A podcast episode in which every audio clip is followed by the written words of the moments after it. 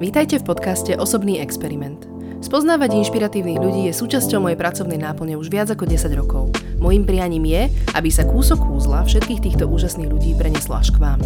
Je teda môjim osobným experimentom pokúsiť sa pomocou kvalitných konverzácií priblížiť zákulisie života ľudí, ktorí žijú na maximum. Vítajte. Barbara Bakošová, Osobnosť a úžasná žena, ktorú je ťažké zhrnúť do jednotného opisu. Od modelingových úspechov cez vyštudovaný divadelný manažment, vlastné podnikanie v troch rôznych oblastiach, kariéru moderátorky pre Refresher SK či manažment sociálnych sietí pre Factory VTF alebo aj vlastný vybudovaný following na Instagrame, Barbara Bakošová je multitalentovaná a multiprívlasková žena, ktorá sa definitívne nenudí. Popri už vybudovanej úspešnej kariére rozbehla vlastnú značku záhradkárskych doplnkov a vlastné face workout štúdio. Akú to má celé súvislosť, ako sa k úspechu dopracovala a čo ju robí takou, aká je, bude dnes len zlomok prebratých tém. Náš rozhovor bude čiastočne aj spoločná debata, keďže mnohé úskalia podnikateľskej činnosti a budovania kariéry prežívame rovnako a témy ako efektivita, prokrastinácia či navigácia partnerského života popri nabitom kalendári sú pre nás obe veľmi aktuálne. Barbara, vítaj. Ahoj Alex, strašne pekne si to napísala, musím povedať.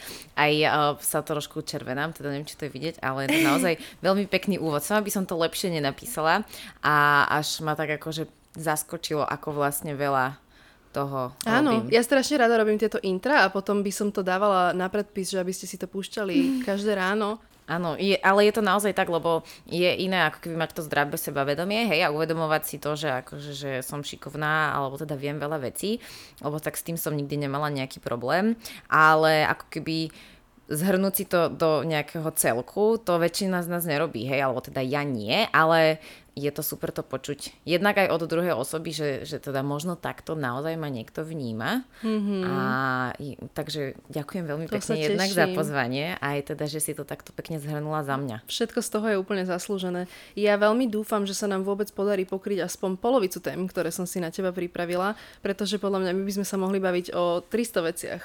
My sa poznáme už vyše 10 rokov. Ja som vlastne robila ešte tvoju bukerku v Exit Model Management ešte dávno predtým, ako si vyhrala prvú vicemis. Ja som ti robila dokonca jedný z prvých eh, fotiek eh, do buku. Takže mňa vždy potom bavilo sledovať tie tvoje úspechy a veľmi, veľmi sa mi páčilo pozorovať, ako dospievaš ako človek, ako osobnosť. Aj dávno potom, ako si sa prestala venovať modelingu a ja som vlastne odišla z agentúry. Takže mne to tam tak nejak ostalo a Vajbujem s tebou na dielku, pretože ja taktiež ako ty robím 500 vecí a v každú z nich chcem robiť poriadne. Takže podľa mňa dnes sa budeme vedieť rozprávať o všetkých týchto aktivitách, ale veľmi ma zaujíma, že ako ty vlastne naviguješ otázku, keď sa s niekým zoznamuješ, že a ty čomu sa vlastne venuješ? Čo odpovedáš?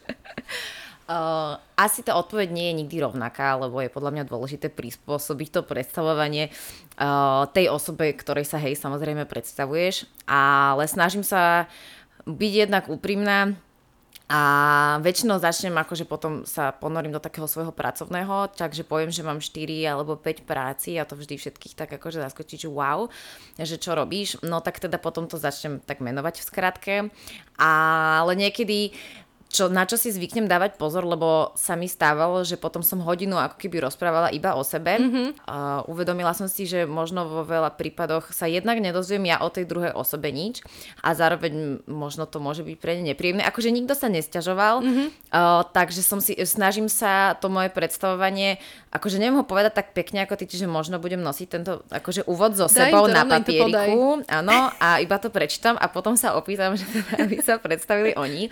Ale pri, čiže pre, akože prispôsobujem to predstavenie, ale zároveň uh, sa snažím ako keby byť normálna, hej, že možno na teba úplne nevybalím, čo všetko robím, hej, v tej prvej vete, lebo môže to niekoho možno vylakať a stále som aj normálny človek. tak uh, podľa mňa sa predstavujem úplne normálne, iba že som Barbara a snažím sa podnikať, aby som nemusela chodiť e, do práce od 9. do 17. lebo to by ma zabilo a je dosť pravdepodobné, že by ma veľmi rýchlo vyhodili. to si, hej, ja som, ja som si samozrejme tiež vyskúšala veľa trvalých pracovných pomerov, ale nie je to pre mňa. Ale ja som zredukovala teda túto identitu, keď sa predstavujem na fotografka, že to mi príde úplne najjednoduchšie. Je to vlastne kreatívne, kreatívna oblasť, tak som vždy taká iba, že kreatívec a už potom ďalej sa dozvedajú, čo všetko robím. Ale povedz mi z tvojho pohľadu, ako sa to dá všetko stíhať. Približ mi tvoju nejakú rutinu, ako to zvládaš. Ja budem mať možno inú odpoveď, ako by poslucháči alebo teda sledovatelia očakávali, lebo už sa za tým zamyslám dlhšie a moja rutina neexistuje. Hej, že nedá sa to presne preto, lebo každá tá práca si vyžaduje iný timing, niektoré dni proste uh, sa tejto venujem viac, inej zase menej. Uh, ale teda sú veci, ktoré nikdy ako keby z toho dňa nevynechám. Takže to by sme mohli po- považovať za nejakú rutinu, mm-hmm. ktorá ale aj tak nie je taká, že teraz o, o 5 ráno vstávam, hodinu cvičím, že to sa vždy prispôsobuje.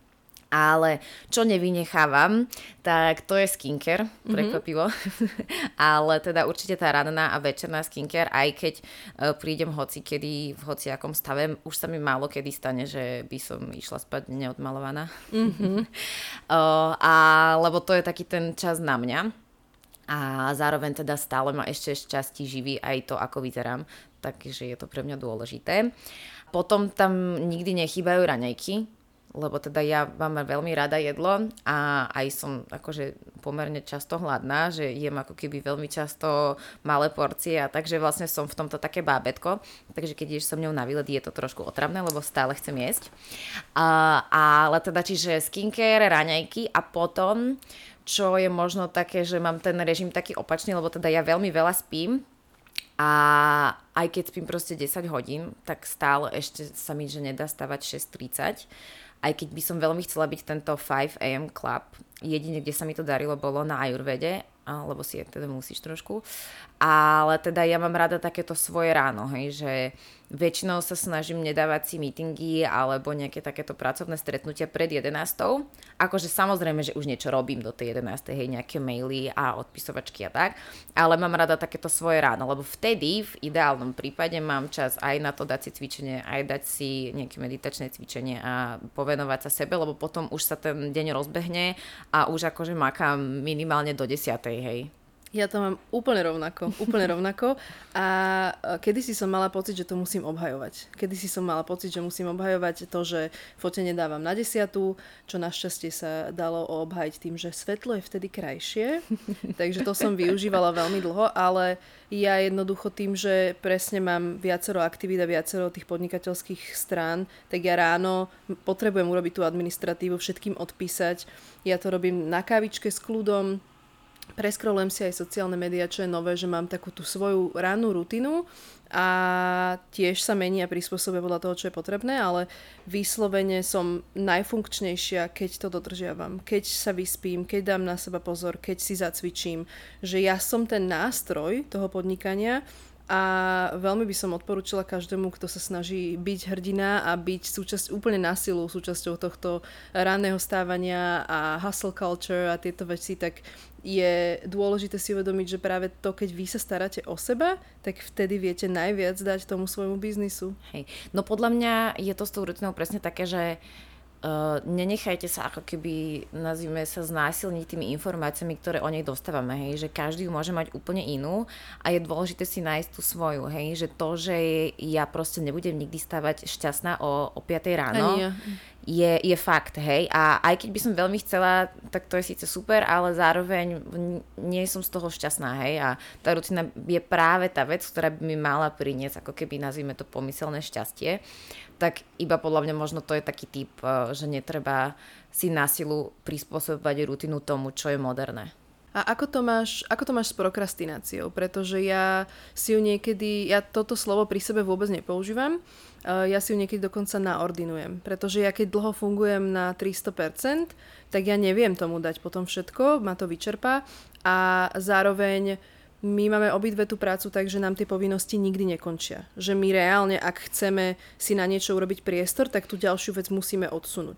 A ja tak fungujem dlhodobo, čiže mne to nevadí, ja, ja tak uh, operujem vlastne všetko, ale tým pádom tá prokrastinácia pre mňa je nevyhnutná. Ako to máš ty?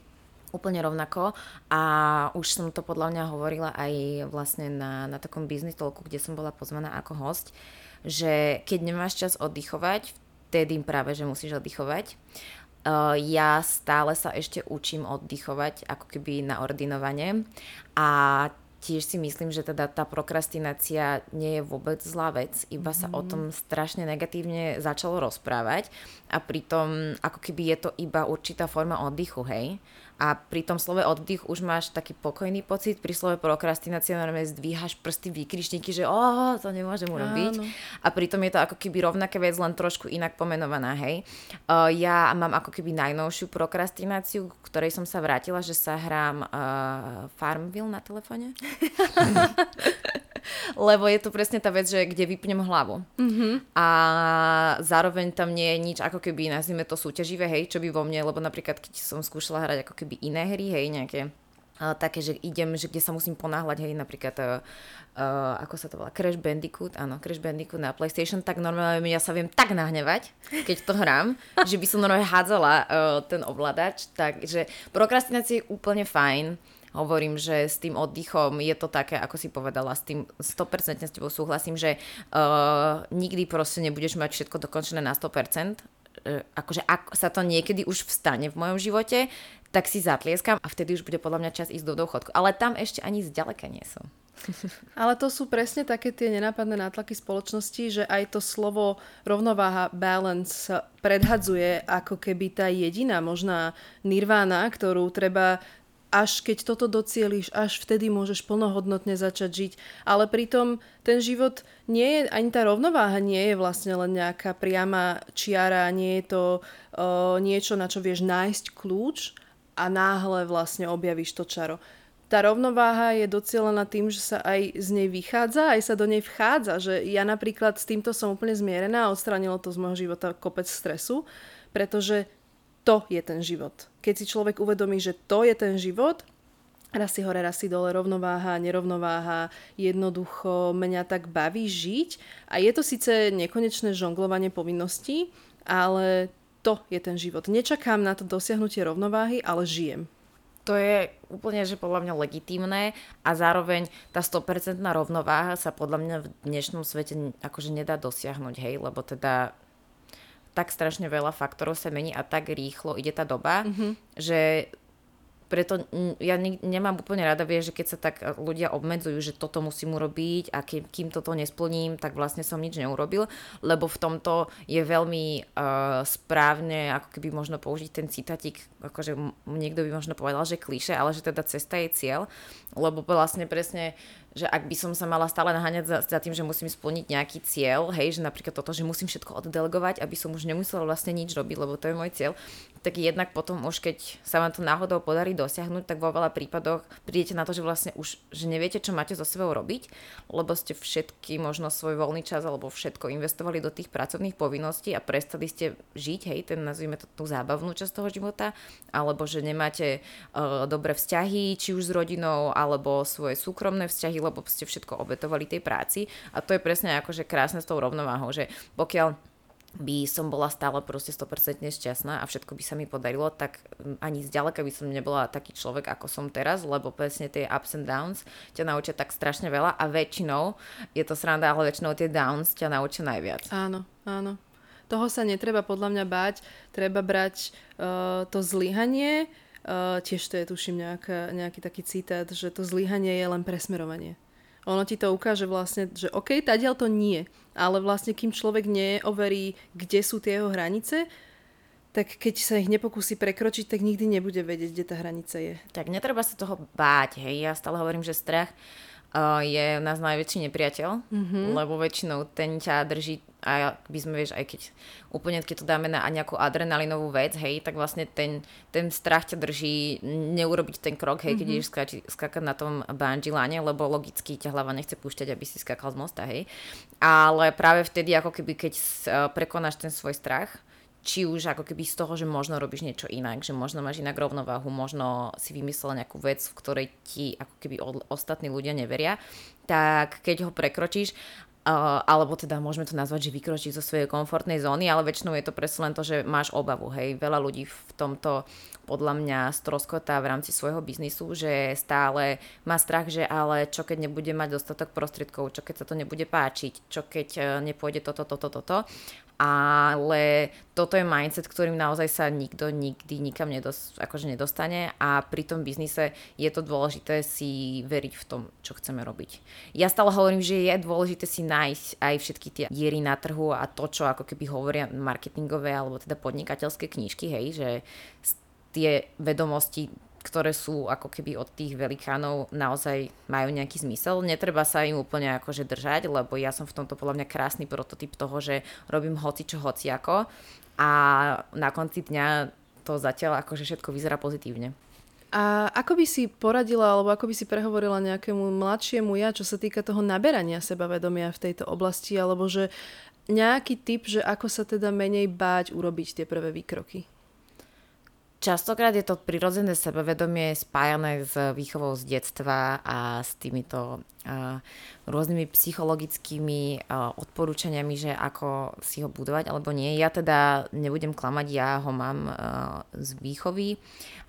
Bola som vedená ako keby už od decka k tomu, že som akože najlepšia, najšikovnejšia a moja mamina ako pedagogička si myslím, že to zvládla naozaj na výbornú ale na druhej strane si myslím, že častokrát ľudia, ktorí nadobudnú to zdravé sebavedomie možno v tom tínedžerskom alebo vyššom veku, s ním vedia lepšie pracovať, alebo teda možno identifikovať veci, ktoré napríklad my ako keby nazvime, že škodia tomu môjmu sebavedomiu, alebo teda prečo ho nemám a že oveľa viac uh, uh, si odpovedajú na nejaké svoje vnútorné problémy, hej, že si urobíš takú tú seba analýzu, seba spoznávanie, ako napríklad ja. Lebo tým, že som to ako keby, hej, nazvime to, že bola som v tom vychovávaná, tak ja som sa ako keby veľmi dlho som vôbec uh, nedávala otázky ako keby sebe samej, čo sa týka toho seba spoznávania, lebo to bola pre mňa tak prírodzená vec. A teraz by som povedala, že možno ma to trošku dobieha, že až teraz prichádzam na to, že Mm, a to je veľmi spojené s napríklad eh, s mojimi osobnými vzťahmi, že nevedela som až tak ako keby vyjadrovať nejaké svoje emócie, uh, nerozprávala som sa hej, o nejakých svojich problémoch alebo tak. Takže tým som chcela povedať, že netreba vôbec zúfať, hej, lebo ja mám pocit, že všade sa to valí, že proste keď není vychovaný to sebavedomí, tak to dobre, že uh, sa nemáš zakopať pod zem. Ale toto som, túto výchovu, ja som to strašne pozorovala ako bukerka v tej agentúre, kde som mala na starosti mladé dievčatá uh, v tínedžerskom veku a tam bolo presne strašne vidieť, ja som to, mňa to fascinovalo, že keď si dajme tomu tá matka alebo ten rodič naplňal nejakú svoju ambíciu cez to dieťa, pričom to dieťa to až tak veľmi nechcelo napríklad robiť, alebo naopak to dieťa to chcelo robiť, bolo mu bránené. Uh, videla som, kto má veľmi silné to zázemie doma a je podporovaný a kto sa snaží tým niečo ako keby kompenzovať a dokázať. A málo čo z týchto faktorov bolo teda spojených priamo s tým vzhľadom, ale že niekedy aj tie pekné dievčatá to potom pomlelo, pretože na to neboli psychicky pripravené a niekedy tie dievčatá, ktoré mohli mať aj nejaké nedostatky, to dotiahli ďaleko, pretože sa presadili vlastne na základe tej ambície a tej výchovy. Že toto som veľmi rada, že si to povedala, pretože toľko ľudí si podľa mňa dnes spája uh, to sebavedomie len s tou externou stránkou a s tou externou validáciou, že až keď budem mať tento úspech, tak môžem, mám nárok byť sebavedomá, až keď budem mať tento certifikát, titul, hocičo, že až vtedy si zaslúžim byť sebavedomá a pritom to tak nie je, že je to všetko vlastne v nás. Ale ty ako vravíš, e, ešte aj tá, tá rovnováha a ten súkromný život a tak ďalej, tak skúsme zabrnúť troška do tohto, lebo e, keď sa aj učíš oddychovať, tak ako, daj mi troška náhľad do tvojho súkromia teraz, že ako teda oddychuješ, s kým tráviš čas? No, mám uh, priateľa, ktorý teda je režisér, to znamená, že tiež má veľmi veľa pracovných povinností rôzneho druhu, hej, že nevenuje sa tiež iba tejto jednej pracovnej pozícii a tým pádom nemáme niečo také, že vlastne teraz prídeme domov obaja, ja neviem, o, o tej, hej, že pol šiestej, šiestej a už nemáme čo robiť. Takže musíme si ako keby e, ten čas na oddych vždy nejak akoby pripraviť, naplánovať, že my máme všetky spoločné aktivity proste v kalendárikoch vzdelaní, hej, že pre niekoho je to možno také, že nie je to vôbec spontánne, ale jasne, že sa tam stane nejaká spontánna vec, to akože zase každému človeku, ktorý má flexibilný pracovný čas sa deje presne to, že môže flexibilne aj oddychovať, hej, že ja proste v piatok ráno o 10-30 môžem polievať kvietky a mať z toho radosť, hej, že to sú tiež také, nazvime to malé benefity toho, že uh, nie si zamestnaný uh, v, tej, v tom klasickom pracovnom čase. Uh, a čo teda robíme? Väčšinou robíme úplne také tie obyčajné veci, hej, takže samozrejme, že pozeráme Netflixy alebo HBOčka alebo tieto aktivity veľmi radi varíme a musím povedať, že je veľmi dobré. tak tým zavieme veľa času v dobrom, lebo teda vždy si vymyslíme normálne, že najkomplikovanejší recept na planete, mm-hmm. to je, že vyrábame si vlastné cestoviny, do toho neviem čo, ja do toho ešte pestujem vlastne tie paradajky, aby sme mohli mať proste na ten domáci pretlak. No takže toto sú povedzme také základné veci, ktoré, ktoré robíme nejak spolu, že pravidelne. No. Ja to mám teda tak, že ten partner definitívne robí rozdiel aj pri tom, ako prístupem k tomu podnikaniu. A je to tiež aj určité, dajme tomu, takéto bezpečie, z ktorého potom vykonávam tie zvyšné činnosti, pretože už, dajme tomu, odpada, tá, odpada mi tá aktivita hľadania toho partnera, to randenie a že mám taký ten svoj bezpečný prístav, kam sa vraciam a tým pádom mám konečne ako taký priestor pre ten seba rozvoj a pre uh, ten biznis, že takisto sa viem o mnoho lepšie venovať všetkým mojim aktivitám, pretože už neriešim ako keby nič iné a že doma mám len ten bezpečný prístav. Ako to vnímaš ty, že tú spojitosť medzi podnikaním a láskou? Uh, je, je to samozrejme, nie je to jednoduché, ale je to veľmi nápomocné aj pre mňa. Lebo teda môj partner ma naozaj veľmi podporuje a nemyslím teraz tým, že mi povie, že som šikovná a tak, ale naozaj, že mi uh, pomáha s praktickými vecami, veľmi veľa vecí ma učí, takže uh, jednak aj pracovných, hej, že to akorát teraz som mala uh, školu gradingu, hej, aby som trošku vedela lepšie editovať videá, takže naozaj ako keby mm-hmm. praktická podpora, ale zároveň je to pre mňa aj uh, podpora, čo sa týka uh, mm, nazvime to komunikácie, hej, že on ma naučil ako keby pracovať s tými emóciami a s tou komunikáciou a povýšil ten vzťah na úplne iný level. Mm-hmm. A to akože vôbec to nebolo napríklad jednoduché, hej, že možno veľa ľudí, alebo teda neviem, či mužov, alebo asi teda v tomto prípade mužov by si povedal, že super, že strašne by som chcel s tebou chodiť a ja si hovorím, že no, možno aj nie.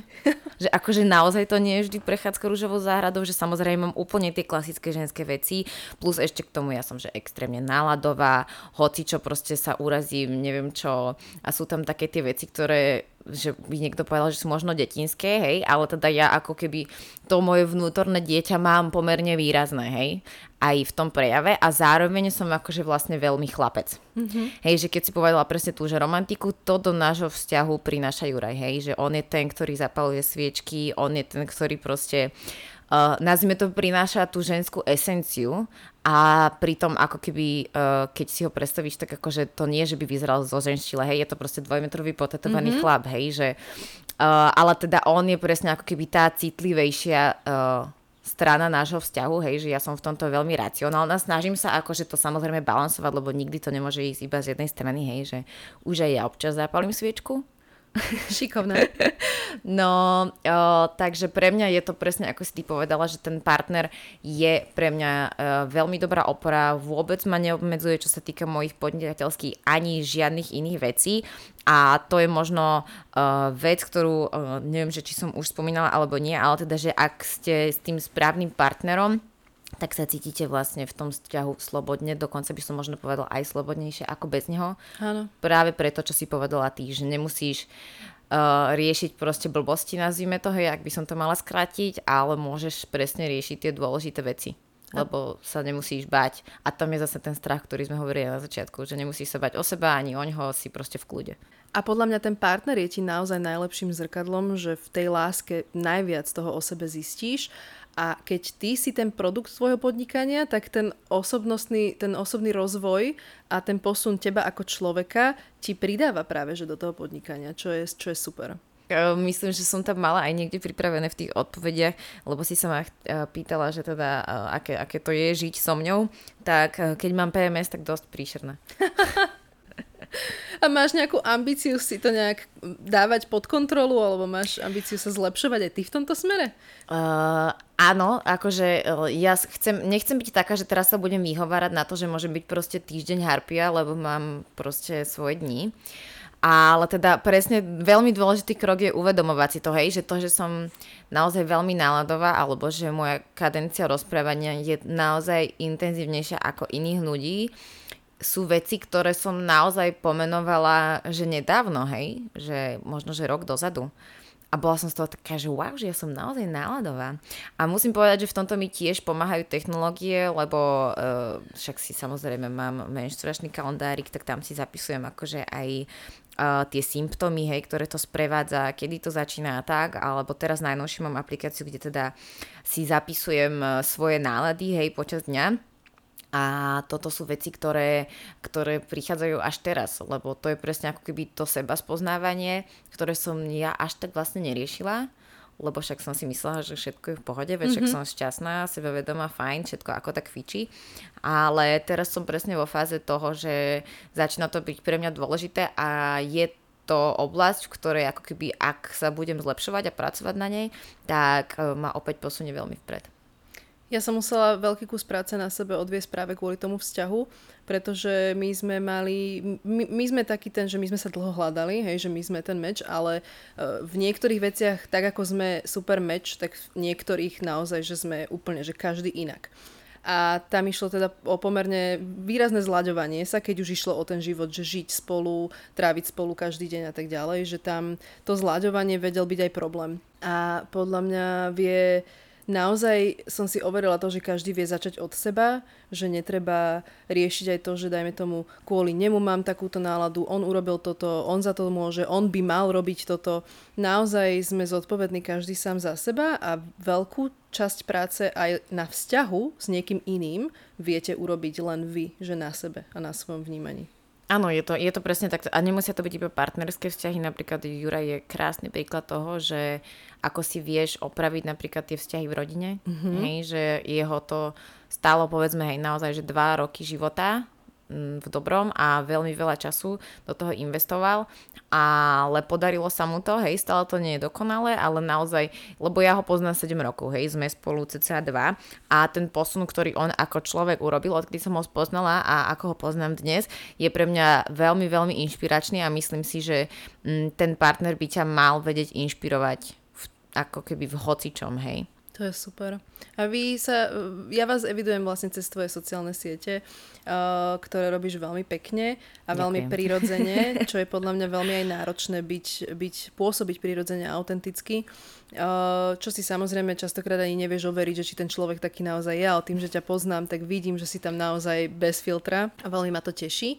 V dnešnej dobe je podľa mňa veľmi jednoduché sa nechať pohltiť tými sociálnymi sieťami, čo ale kuriózne sledujem viac u tých ľudí, ktorí to netvoria, že ktorí to skôr konzumujú, že vedia mať uh, trocha zotreté tie hranice medzi realitou a Instagramom. Ako vnímaš vôbec ty ten Instagram? Ja to vnímam jednak ako skvelú platformu a hlavne čo sa mne vždy páčilo ako keby na, na týchto sociálnych sieťach, uh, že ty si vieš vybrať, koho sleduješ, hej. Že tam nemáš žiadnu povinnosť, ako proste, povedzme, že v televízii, hej, že proste tam si si sa môžeš vybrať programy, ale ten program nevieš zmeniť, hej, lebo je takto naplánovaný. Kdežto na tých sociálnych sieťach ty si vieš vyberať, koho sleduješ, prečo ho sleduješ, aký teda je ten človek a tá autenticita je uh, podľa mňa pri mojej osobe veľmi prirodzená a presne ako si povedal, že ľudia, ktorí ma poznajú, tak vedia, že uh, tak ako vyzerám naživo, vyzerám aj na Instagramoch. A uh, prečo to tak možno je, z jednej strany je to preto, že som trošku lenivá, lebo vlastne mne sa akože fakt nechce tie fotky upravovať do takého uh, prehroteného stavu, že vlastne sa tam prestanem na seba podobať. A je to pre mňa trošku uh, takou miernou záhadou, že prečo sa nechajú tí uh, ľudia pohltiť až tak tými nereálnymi ľuďmi, hej, alebo tými výstupmi. Ja vždy pri tomto som uh, možno trošku akože uh, kritická, že keď máš toľko času tráviť na sociálnych sieťach, ako tam tráviš, tak že niečo nie je úplne v pohode, hej, že Uh, lebo nemalo by byť tvoja hlavná aktivita alebo to hobby dňa to, že si na tých sociálnych sieťach a stolkuješ proste tých ľudí a teraz sa s nimi porovnávaš a riešiš, že oni majú toto a ja nemám toto. Uh, vtedy som ja naozaj veľmi taká prísna, že to je, že začne niečo možno robiť pre, pre seba. To je jedno, že cvičenie alebo číte knihu, hoci čo. Takže ja si skôr myslím, že tí ľudia to majú v tomto bode naozaj ako závislosť. Že ono však sú rôzne štúdia, kde sa to naozaj uh, hovorí o tom, že sociálne siete sú návykové a to je možno práve ten dôvod, že prečo sa tým necháš pohltiť, lebo rovnako ako pri iných návykových látkach, aj drogách a týchto proste veciach, tak pokiaľ sa ti z toho stane závislosť, tak vtedy ti to môže ako keby kaziť uh, či už tie ideály alebo nejaký ten spôsob života. Všetko, čo používaš ako náplasť na niečo, môže vytvoriť závislosť. A ja veľmi som nad týmto uvažovala a stále samozrejme neviem, pretože ja tiež mám, mám to troška inak, že ja, ja to tvorím a tým pádom si uvedomujem, čo je za tým a mňa ani nenapadne sa s niekým porovnávať, že má lepší život alebo tak, že je to, je to pre... Ale počúvam to z každej strany, dokonca aj od ľudí, ktorí sa hýbu v rovnakom biznise ako ja, že si musia uvedomovať, že však čo sa, to sa tvorí, ten content. Len ja začínam mať pocit, že je veľa ľudí, ktorí radšej trávia čas online, že majú radšej ten svoj online život, kde sa im dostáva neuveriteľné externej validácie z každej strany za niekedy úplne že naozaj hlúposti, ako ísť do reality, že napríklad dievča alebo žena, ktorá má svoj profil, kde je teda samozrejme vždy v správnom uhle, so správnym make-upom, so správnym svetlom, správnym filtrom možno aj a na základe toho dostáva tónu komplimentov. Je to pre ňu povzbudzujúce a potom v reálnom živote sa jej to nedostáva, ale myslí si, že svet je zlý alebo potom naozaj uh, niekto, kto zdieľa každú sekundu svojho života z nejakého dôvodu, sú, ide o veci typu vybalujem nákup z Lidla. Obyčajne, nie že dám vám vedieť o nejakom špeciálnom produkte. Nie iba si tu vybalím nákup z Lidla, alebo idem na benzínku. A pritom v reálnom živote by s tým podľa mňa ďaleko nezašiel, že keď by si zavolala svojej skutočnej kamarátke a začala jej vymenovávať z bločku, že čo si si kúpila v Lidli, predpokladám, áno, si ťa vypočuje, ale bude to také, že a ako ti s tým môžem pomôcť teda? Alebo že bola si na benzínke. A čo sa stalo na tej benzínke? No však natankovala som. Aha. Vieš, že ano, ano. online máš taký ten život, kde vždy sa nájde niekto, kto si to vypočuje, kto si to pozrie, kto ti to olajkuje a máš tam ten pocit toho lepšieho života možno, len, len toto neviem úplne, sama to neviem navigovať a dávam si aj trošku pozor, keď ten content tvorím a snažím sa to prestriedať aj nejakými reálnejšími e, zábermi zo zákulisia, ako to vzniká, nech ten človek nemá úplne pocit, že táto ilúzia je reálne dosiahnutelná. No, ono je to vec, že aj vieš presne tých dezinformácií alebo toho, že čo je na tom internete skutočné a nie je skutočné, že tomto budem asi tiež zlá, lebo je to vec, ktorú ako decko ťa majú naučiť, či už doma, alebo v škole, hej, školstvo, to ani nejdem rozoberať mm-hmm. túto tému, lebo prekvapivo sa tam nikto samozrejme takéto veci nerieši, uh, že naozaj uh, vidieť tú realitu a nerealitu v tomto je veľmi dôležité, hej, že... Mm, chápem, že tí ľudia uh, sa viac tešia, hej, keď uh, sa vedia nejak keby si prispôsobiť tú svoju personu tomu, ako by chceli vyzerať, ale nie, akože je, podľa mňa je to akože aj trošku nuda, lebo keď proste stále niekto vyzerá perfektne, tak to akože na, to sa nedá, hej, mm-hmm. lebo teda No ja som to, chcela som povedať, že som to skúšala, ale nie, naozaj som to neskúšala. Čiže je to na týchto sociálnych sieťach náročné, ale čo je podľa mňa veľmi dôležité, ako si aj ty povedala, že sa tam vždy nájde nejaký divák, že neobmedzovať sa tým, že hej, že až keď dosiahnem toľko to sledovateľov, tak budem niekto lebo ja vždy hovorím, že predstavme si ten počet ľudí, hej, že ktorý to možno že vidí alebo olajkuje v skutočnosti. Mm-hmm. Že uh, už aj 50 ľudí naživo je veľa ľudí, hej. To je pekné. Práve v tomto influencerskom svete, hej, že aj u mojich kolegov sa veľmi často stretávam s tým, že riešia, že bože, teraz mám málo lajkov, nemča a ja, že ale vieš, koľko je proste 800-900 ľudí naživo? Že to je obrovské množstvo ľudí a ja stále hovorím, že čo, ak čo je len jednému človeku, či už pomôžem alebo poradím uh, tým, ako komunikujem na sociálnych sieťach, tak je to pre mňa víťazstvo. Na základe toho si vlastne asi aj filtruješ tie spolupráce, nie? Lebo ja naozaj tvoj Instagram vnímam veľmi pozitívne. Na základe čoho ale teda filtruješ tie spolupráce? Lebo ten influencer, tiež musím povedať, že sa cítim byť taký obhajca influencerov vo veľkom, eh, lebo je, stále to nie je úplne považované za zamestnanie a pritom vy naplňate 6 rôznych úloh v rámci jednej osoby, že tú kreatívnu agentúru musíte to vytvoriť, musíte to vymyslieť, musíte to obhajiť a potom to odkomunikovať tomu obecenstvu. Že uh, povedz mi trošku viac o tom tvojom procese aj výber výber, aj mm-hmm. uh, vykonávanie. Ja som teraz uh, vo veľmi dobrom štádiu a ďakujem aj teda klientom, ktorí uh, vo mne verili, hej, že ja mám už naozaj veľa spoluprác dlhodobých, hej, so značkou Výši spolupracujem už skoro 4 roky, Milku mám dlhodobo, uh, potom L'Oreal mám dlhodobo, hej, takže sú to ako keby veľké značky a aj zároveň dostupné, hej, že ja to Výši naozaj používam, lebo teraz akože nechcem nikomu kriudiť, ale viem, že proste robia to influencery tak, že iba zoberú tú spoluprácu a nepoužívajú tie produkty. Mm-hmm. Ja to mhm. vyššie naozaj používam. Nehovorím, že nepoužívam žiaden iný produkt, lebo tak aj oni majú nejak to portfólio obmedzené, ale že vždy si snažím uh, ten produkt vyskúšať predtým, ako ak je to niečo úplne nové, hej, aby som vedela, že či to naozaj funguje, nefunguje, uh, alebo ich mám proste rada, hej. A stretávaš sa aj s nejakými negatívnymi názormi vlastne na influencing ako taký, alebo to, čo robíš? To som inak chcela povedať, že teda ako, ako vníma spoločnosť influencerstvo, tak uh, vlastne aj modelka bola vždy vnímaná mm. zle a ešte stále asi je a influencer teda opäť raz mám jedno z povolaní, ktoré nie je vnímané úplne pozitívne. Uh, chápem to a rozumiem asi obom stranám. Že rozumiem aj tým, ktorí ako keby neberú to povolanie Uh, rozumiem aj možno, že, že sú influenceri, ktorí naozaj ako keby trošku dehonestujú to povolanie a presne je to podľa mňa zase raz o tom, že je to rovnováha. No. Áno. My sme podľa mňa už dávno prekročili hranicu, že ktorú, časovú, ktorú sme mohli natáčať tento podcast, ale nevedela som sa zaseknúť. Možno na záver by ma veľmi zaujímalo, keďže ty máš v sebe tú prirodzenú, prirodzenú krásu, aj tú prirodzenú sebalásku, ako by si možno odnavigovala ženy, ktoré sa tam ešte nedopracovali, že čo by si im poradila prípadne, aké kroky môžu podniknúť k tomu, aby si tú sebalásku vybudovali? Mm-hmm. No začala by som tým, že uh, naozaj sa neporovnávajme s ľuďmi, ktorí majú fyziologicky alebo geneticky proste nejak dané predispozície, hej.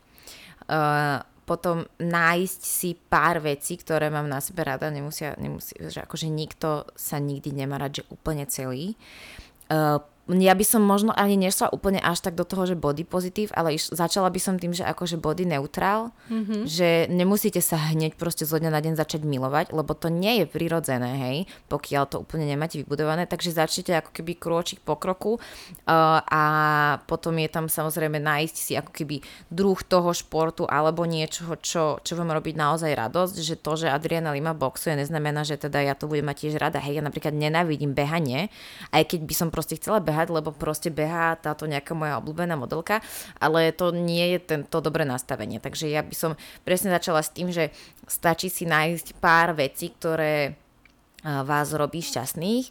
A ďalšia vec je taká možno, že čo, ak by som mala dať nejaký možno, že stravovací typ, tak neprejedať sa ako keby zo stresu. Mm-hmm. Alebo mm, že mať v tomto balans, lebo ja jem všetko, aj teda nemám našťastie žiadne intolerancie a tieto veci, ale že uh, proste nezjem celú tú čokoládu, to je, že dám si dve tabličky, lebo akože mám chuť na sladké a to je v poriadku, hej, že že nemusí, že alebo ešte čo je povedať veľmi dobré, že mať pocit hladu nie je, že teraz akože umriete, lebo je to v pohode, bez jedla dokonca viete držať aj dva týždne.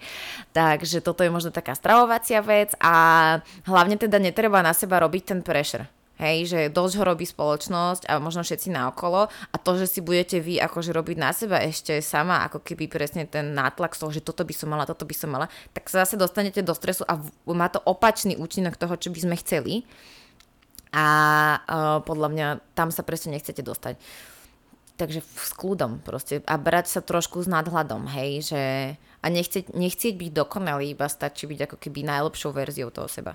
To je krásne, to je krásne. Ja by som to dopriala všetkým ženám. A tebe strašne pekne ďakujem, že si si urobila na mňa čas. Veľmi sa teším, že sme mali priestor na túto konverzáciu.